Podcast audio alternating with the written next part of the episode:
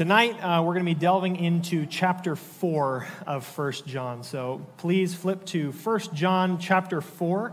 Uh, and once you're there, please stand up as we read the Word of God. Beloved, do not believe every spirit, but test the spirits to see whether they are from God. For many false prophets have gone out into the world. By this you know the Spirit of God. Every spirit that confesses that Jesus has come in the flesh is from God. And every spirit that does not confess Jesus is not from God. This is the spirit of the Antichrist, which you have heard was coming and is now in the world already.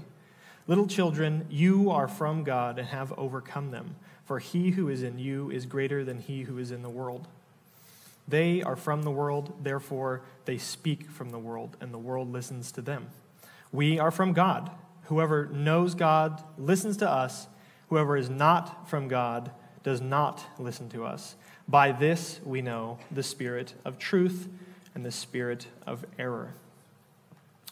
I've called this the spirit test. And for those of you who thought you wouldn't have to have any more tests after you either graduated college or high school, too bad. There's lots and lots and lots of tests out there in the world, including this one that John gives us, which I've called the spirit test. So, like I said, there are many types of tests in our world, some that you may not even realize you participate every day. Besides the countless school and occupational tests you might have to endure, there are many other tests that we're all familiar with. Uh, maybe you've heard of the Inkblot Rorschach psychological test, the famous Myers Briggs personality test, those are some of the, the more popular ones. Or if you've ever been online and you've clicked that little box that says, I'm not a robot, that's a test, believe it or not. You've passed it, I hope.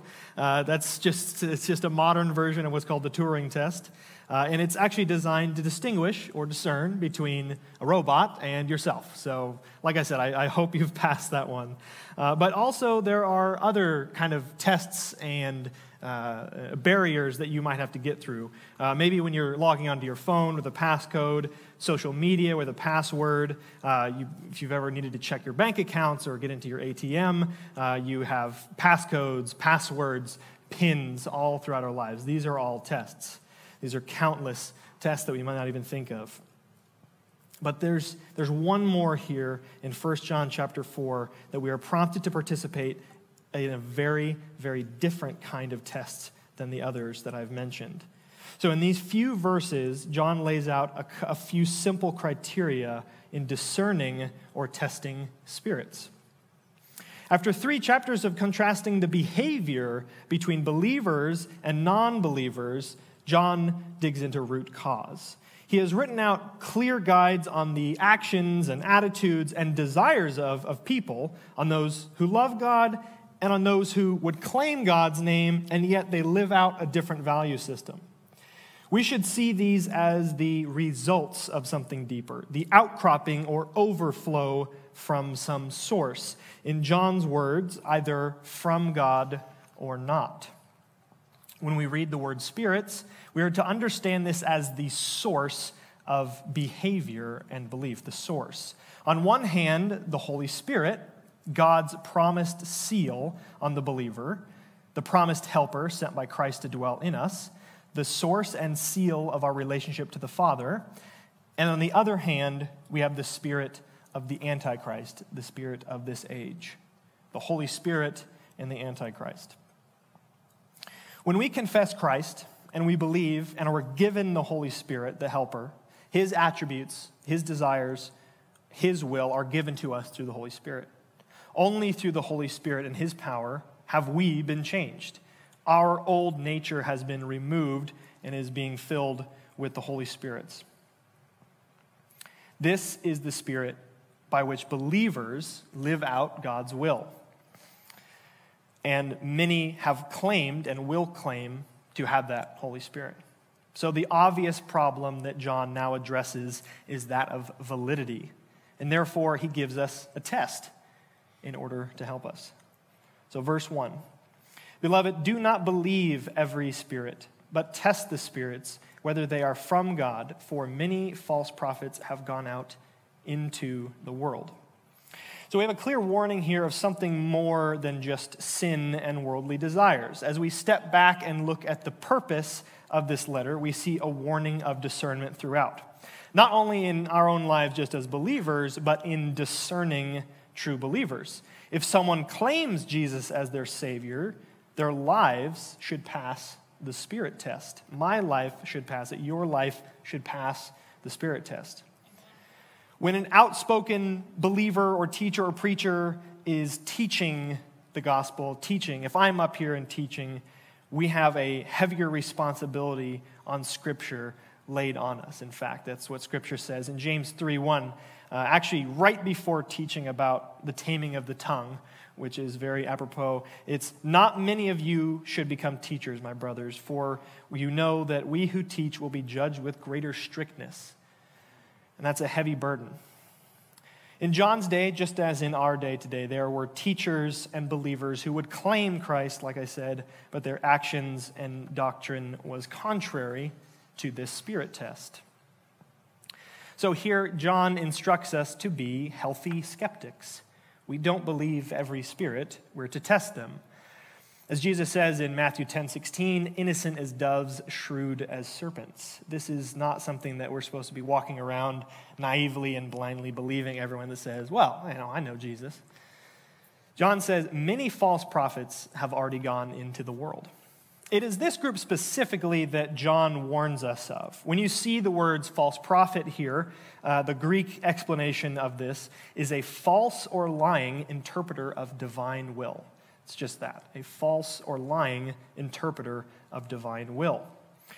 When you or I apply scripture to our lives, this is a form of divine interpretation. If someone asks my opinion on a biblical matter and I give them a scriptural interpretation, I am being a sort of prophet. That's as simple as that. Doesn't mean you always have to predict the future, predict the past. It's just as simple as divine interpretation. So if I take scripture and I twist it, I interpret it in a way that does not align with other scripture. Uh, if I make allowances for sinful behavior or manipulate and take out of context verses for my financial benefit, I would be a false prophet.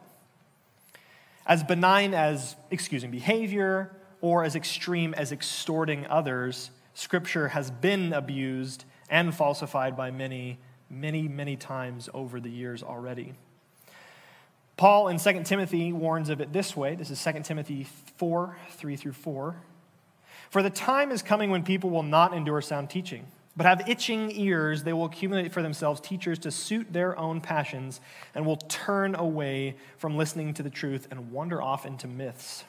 This is a section about teaching the gospel in times of good and times of bad, and he warns here that there is a time where people just want to hear what they want to hear. So the warning here is, is more than just an awareness of the lying and the abuse of the false teachers, because John states, test the spirits. This is a, a spiritual lens that we can apply, or uh, a spiritual x ray. We're looking deeper into the source of the falsehood, the spiritual reality of the deception. John is removing the physical worldview for a moment, giving us a glimpse of the real world, one by which people produce fruit either from a rotten root or from an eternal one, where behavior is the direct result of the master we serve. We are obedient to our flesh or to righteousness? We are, are we children of disobedience or obedience? Those are the similarities. All throughout the Proverbs, all throughout the Psalms, we see contrasts between, in Proverbs, the fool and the one who follows wisdom, and in Psalms, the evildoer, and then the psalmist crying out for God. There's always this dichotomy, there's always this, this, this clear black and white picture of one or the other. So then let's get into the test. Verse 2 by this, you know the Spirit of God. This is the criteria. Every spirit that confesses that Jesus Christ has come in flesh is from God. This might be a curious first test. This, is, this might be odd to say that that's the first part of the test, but we have to remember the whole point of this book is rebuking false teaching about who Jesus was. Uh, where he came from, where we come from, the nature of sin, etc. Uh, we're, we're we've gone over this before that First John is about rebuking the, the Gnostic uh, cult that was kind of coming into the church. They basically believe that the flesh in itself is sinful, therefore, if you're in the flesh, you do whatever you want to do, sin as much as you want. And therefore, if flesh is sinful, Jesus, being holy and perfect, could never have been actually incarnate in the flesh. So part of their teaching was that Jesus never came as a human being at all. He was just kind of some kind of spirit. So there was two parts to that. There's that you can do whatever you want as a sinful person. And then the second half which is jesus never came incarnate. So the first criterion we see here is confession of the true jesus mainly for that uh, kind of rebuke of the Gnostics, but it, it, it's a little more important for that as well for, for other reasons. So John opens his letter with a direct rebuke to any deviation. This is 1 John 1 1 through 2. This is the very beginning, if you go back to chapter 1. He's talking about the physical experience he had with Jesus. This is what he says. That which was from the beginning, that which we have heard, which we have seen with our eyes, which we have looked upon and touched with our hands concerning the word of life, the life that was made manifest. And we have seen it and testify to it and proclaim to you the eternal life which was with the Father and was made manifest to you. So we have seen, heard, touched, made manifest. It is the, his testimony, his personal testimony to the physicality, to the actual uh, incarnation of Christ as a human being, which is important. So that's, that's exactly how he opens his letter. First out of the gate is rebuking immediately that false teaching. Then Paul, in other letters, makes a connection to the law and why it's important to satisfy the law that Christ came as a human being. So Galatians 4 4 through 5, this is what Paul says. But when the fullness of time had come, God sent forth his Son, born of woman, born under the law, to redeem those who were under the law, so that we might receive adoption as son. Again, born of a woman in physical form. And then later here in Romans, this is Romans 5 12 and 17. Therefore, just as sin came into the world through one man, and death through sin, and death so spread to all men, because all sinned. For if because of one man's trespasses death reigned through that one man, much more will we who receive the abundance of grace and the free gift of righteousness reign in life through the one man, Jesus Christ. So there's a deeper connection to the law and the reason for his humanity. And then later on, the writer of Hebrews in 4 14 through 16 connects another part of Christ's humanity in the role of high priest. Hebrews 4 14 through 16. Since then, we have a great high priest who has passed through the heavens, Jesus, the Son of God. Let us hold fast our confession. For we do not have a high priest who is unable to sympathize with our weaknesses, but one who in every respect has been tempted as we are, yet without sin. Let us then with confidence draw near to the throne of grace, that we may receive mercy and find grace in the help in the time of need. So we have all these pictures of Christ as a human being. Let me be very clear. Satan would have you remove the humanity of Christ just as quickly as his divinity. The humanity of Christ is extremely important to our salvation. The mysterious alignment of 100% man and 100% God is our mercy. A perfect sacrifice that represents man, as seen in Romans, and as you see through the Gospels when Jesus calls himself the Son of Man or the completion of man. And a perfect and eternal God capable of undertaking wrath, suffering and dying and resurrecting as the promise of our resurrection. Again, we have that sacrifice in our place as humanity, and then that resurrection which sealed our promise. As I was talking to the high schoolers this past Sunday, it's great that Jesus died on the cross, but if he didn't rise from the dead, we'd all be wondering if it still worked. We'd be going, Okay, let's hope that worked. but him rising from the dead on the third day gives us that full assurance of where we are headed as well. When it comes to who Jesus is, we will not compromise, we will not deviate because he holds my salvation. I'm not going to argue with the guy who made the rules. All right, Jesus, that's how it is. I trust you. You hold my salvation.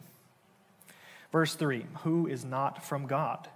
And every spirit that does not confess Jesus is not from God. This is the spirit of the Antichrist, which you have heard was coming and is now in the world already.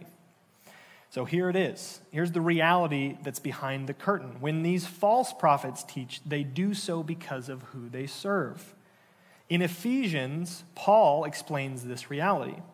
He gives us the famous armor of God, the spiritual defense against spiritual battles.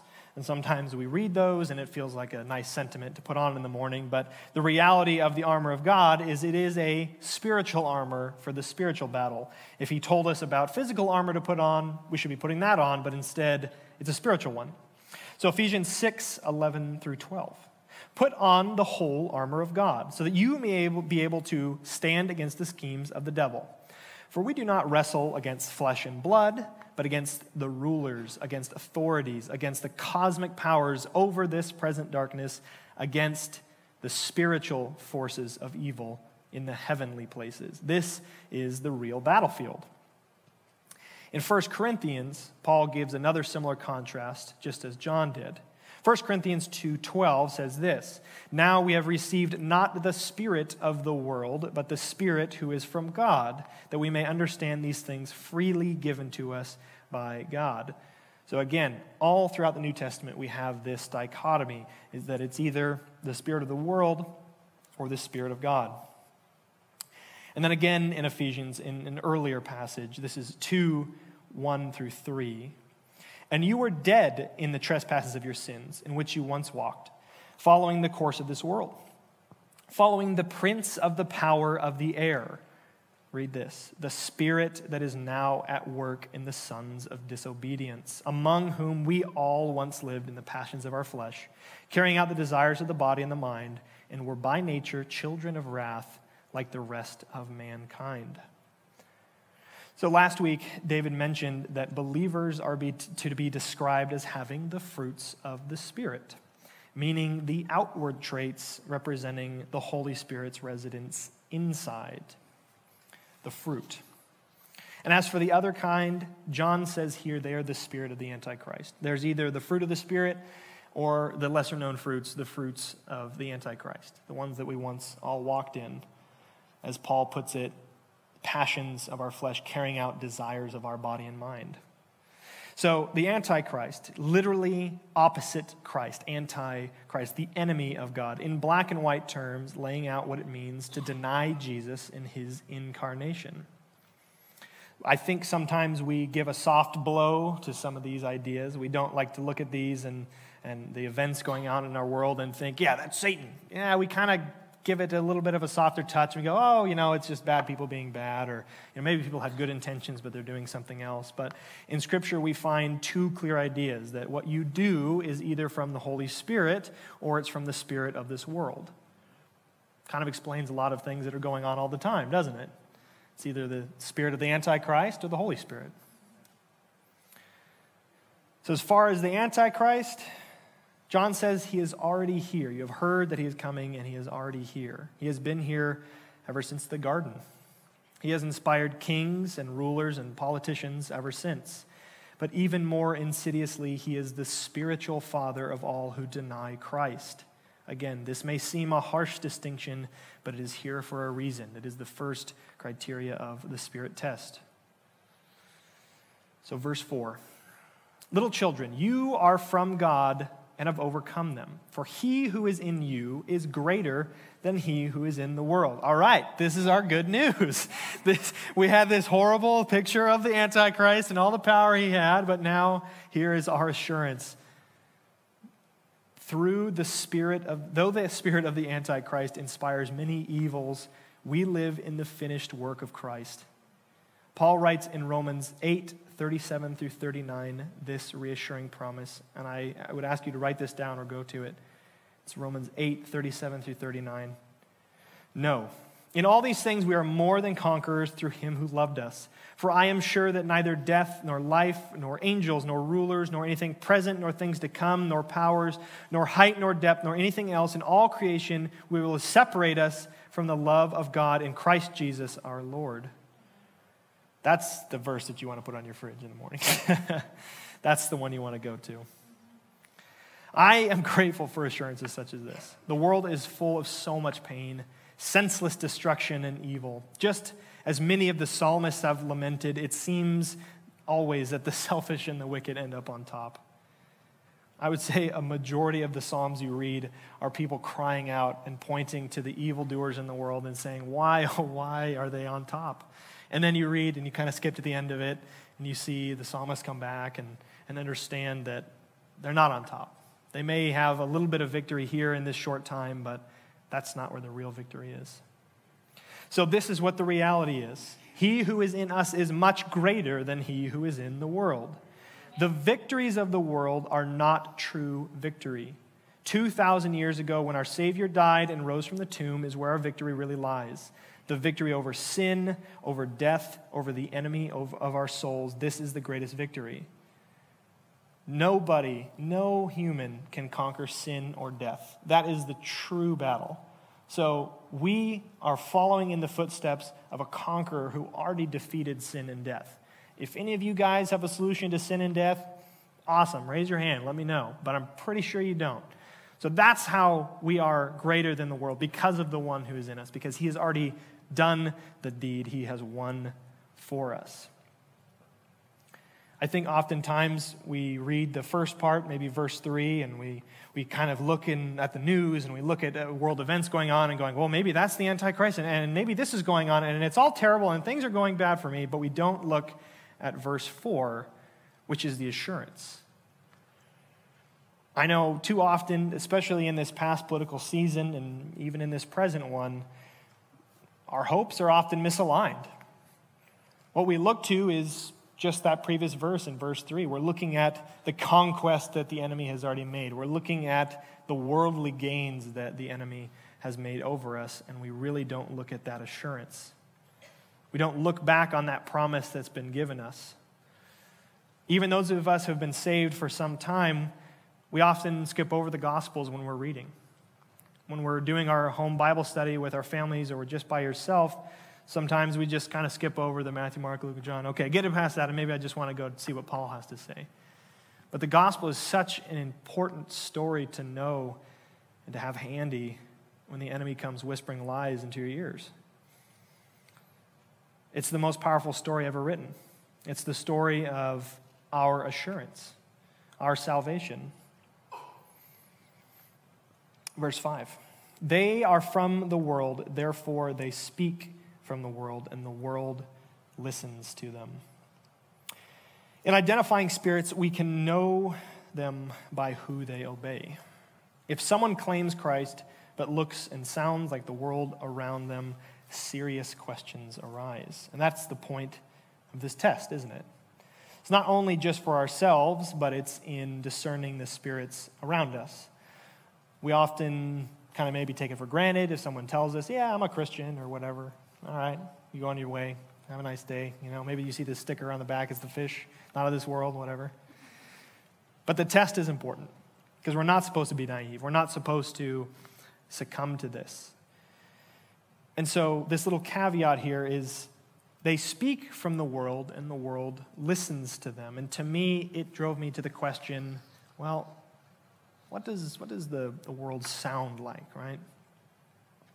But again, we must put this into a spiritual perspective to understand this. If we merely look at outward behavior, we see the results. When we recognize the spiritual nature underneath, we see the source. What spirit lies under each person? By what spirit are they being obedient to? And as I was studying this, I was kind of thinking about myself how often do I think about this? Um, one of my favorite uh, theologians and philosophers, C.S. Lewis, often talks about how the kingdom of God, the eternal realm that we are going into. That's the real world. And everything here is just, just not quite right. It's not, not quite there. It's, it's just a shadow or a shimmer of what we have to come. This is not quite real life. Uh, you've probably heard the phrase, you know, this is not my home. We're sojourners. So John is asking us put on these spiritual x rays, look into what is truly going on underneath. Recently, a bill was passed in Texas. By the grace of God, a law was signed into law. A bill was signed into law. It was banning abortion after six weeks. It's the Heart Bill. And that's an amazing accomplishment. I love that. The sad part about it is that we have to do that. The sad part is that we have to go back and rescind some of these freedoms that we've given people to do. One quote stood out to me, particularly sad, as the uh, kind of the, the objections and the backlogs came to light over social media. It was a recent high school graduate. She was 18 years old. She said this quote, It is very sad to see. It is so heart wrenching that so many people in Texas have a fundamental human right taken away from them today. That is in her response to the abortion ban that it is sad and heartbreaking. For this individual, the banning of the abortion is, quote, sad and heart wrenching. How do you get to a point as an 18 year old that you think not killing someone is sad? How, can anyone explain that in human terms? Now, there's so much propaganda and there's so much misinformation that goes into our school systems and to our young people but this is more than that. Like, we should look to what John has to say, like we said earlier, is that there's something deeper, internal, in a spiritual sense happening in that person's life. If anyone thinks that banning abortion is sad and heartbreaking, they are not speaking from the Holy Spirit. There's no way. And they're not just speaking on a human sense of, uh, ah, you know, I just like rights and people do what they want to do. It's way more than that. And this is what we need to look at. It's a stark reality of the spirit of the Antichrist, the spirit of the enemy. That is Satan's words speaking out of the words out of the mouth of an 18 year old.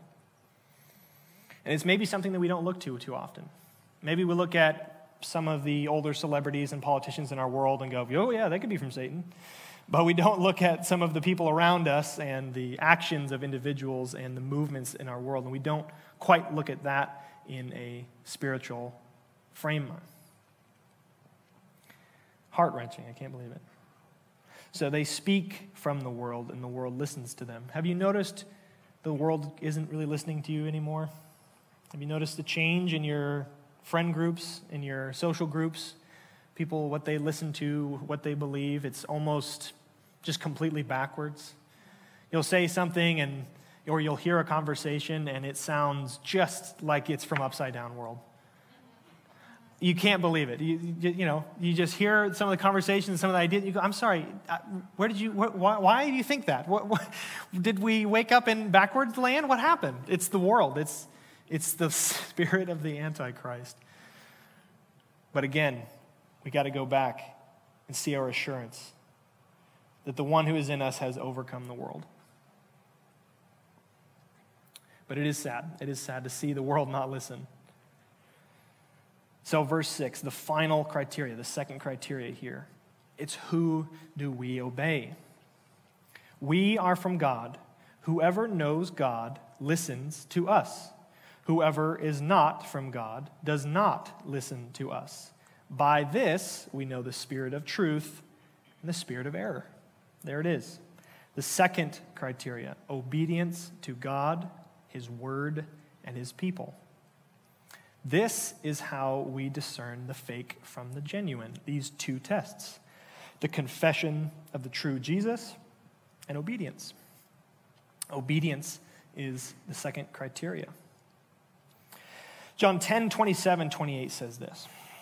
My sheep hear my voice, and I know them, and they follow me. I give them eternal life, and they will never perish, and no one will snatch them out of my hand. That's Jesus.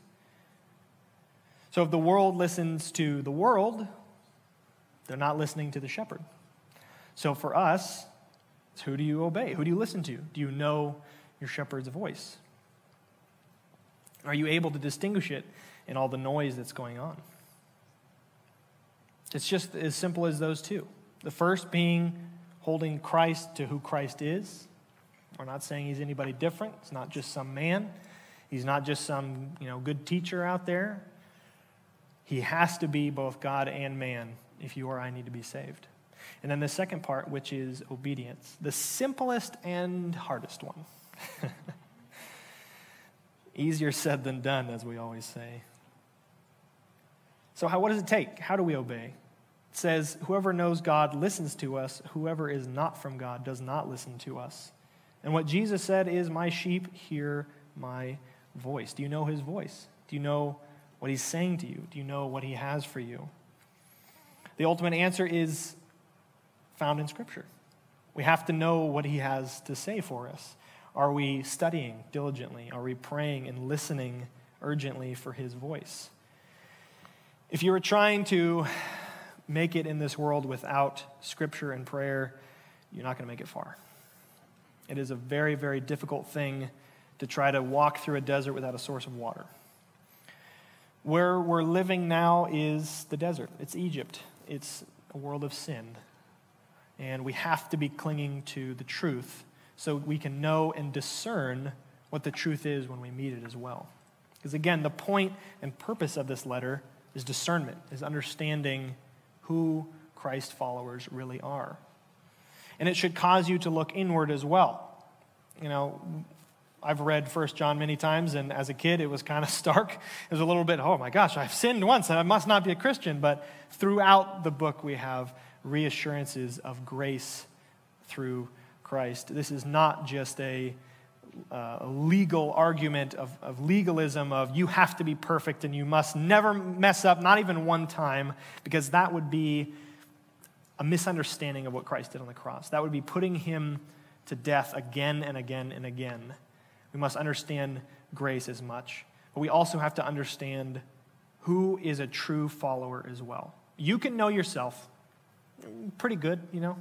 You can know yourself okay, but it's pretty darn hard to know other people, to know their true inner intentions.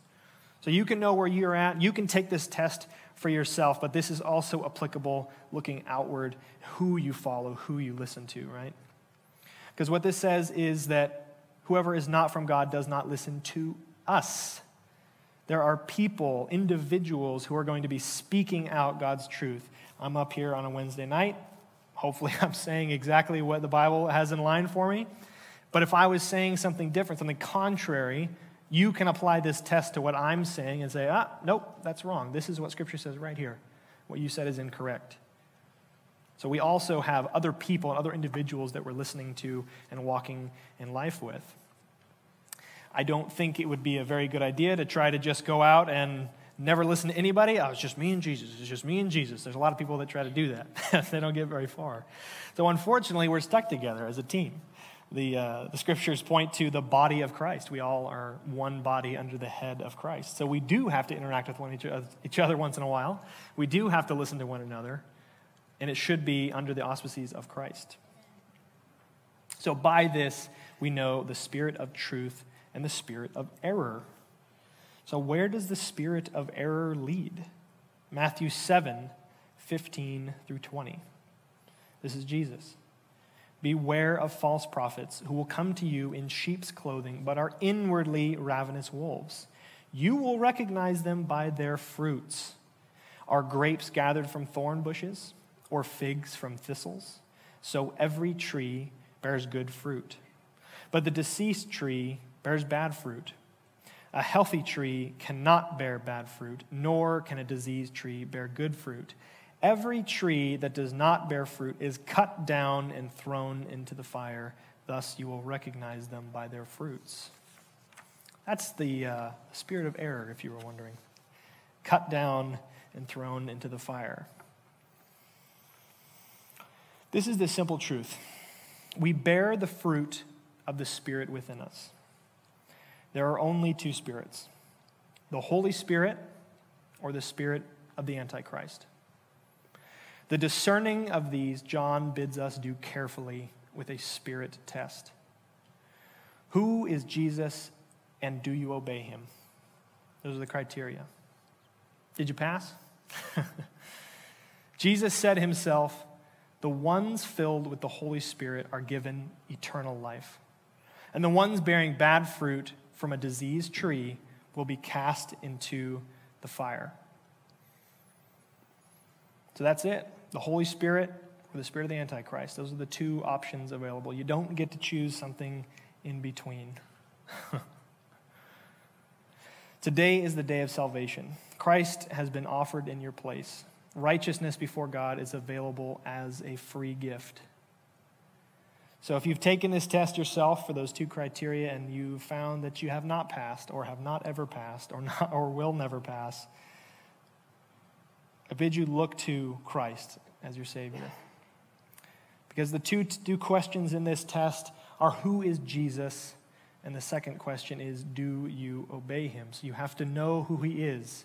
You have to know where he came from and why he came and then obedience. When we say Lord, that capital L O R D. We don't really have any kind of lords in our political structure these days, so it's one of something of an abstract phrase for us. But Lord is a title of superiority. It's a title of someone who you serve, who you are under. So, do you serve him? If it said in the Bible it was boss, we might think of that a little bit more with a little bit more fear and reverence if it said boss, but it's saying Lord. It's even higher than your boss. Sorry to say that. so it's obedience to that, it's your Lord. So if you have taken this test and you have not passed, salvation is available. The gospel is simply this that we are sinners, that we deserve hell. But God, in His mercy, offered up Jesus Christ in our place, and that when we put our faith in Him, calling Him our Master, calling Him our Lord, and saying, Lord, I have sinned, we have the opportunity to be saved. So, as we go about the rest of our week, I pray that we look at this spirit, spirit test just once in a while, that we can look back and see who we're listening to see what kind of influences we have uh, and who is influencing over us. Uh, because it's here, it's in Scripture for our benefit. And whether you are testing yourself and wondering where you're going, or you are testing spirits elsewhere, we are bid to take this test and understand. I'm going to pray for us. Lord, thank you so much for your grace, for your mercy for the assurance that you have given us through Christ. Lord, I thank you so much that we have the opportunity to be on the winning side, that you have already defeated sin, you have already defeated death. We have the opportunity to walk in that. I pray that we understand and have that assurance. And as we go forward, as we test and test ourselves and understand that grace, first and foremost, and secondly, understand the spiritual realities of this world. Lord, I pray for those who are not with us tonight and online. I pray that they are also benefited from this. Lord, keep us safe as we go from here and keep us in your word. Amen.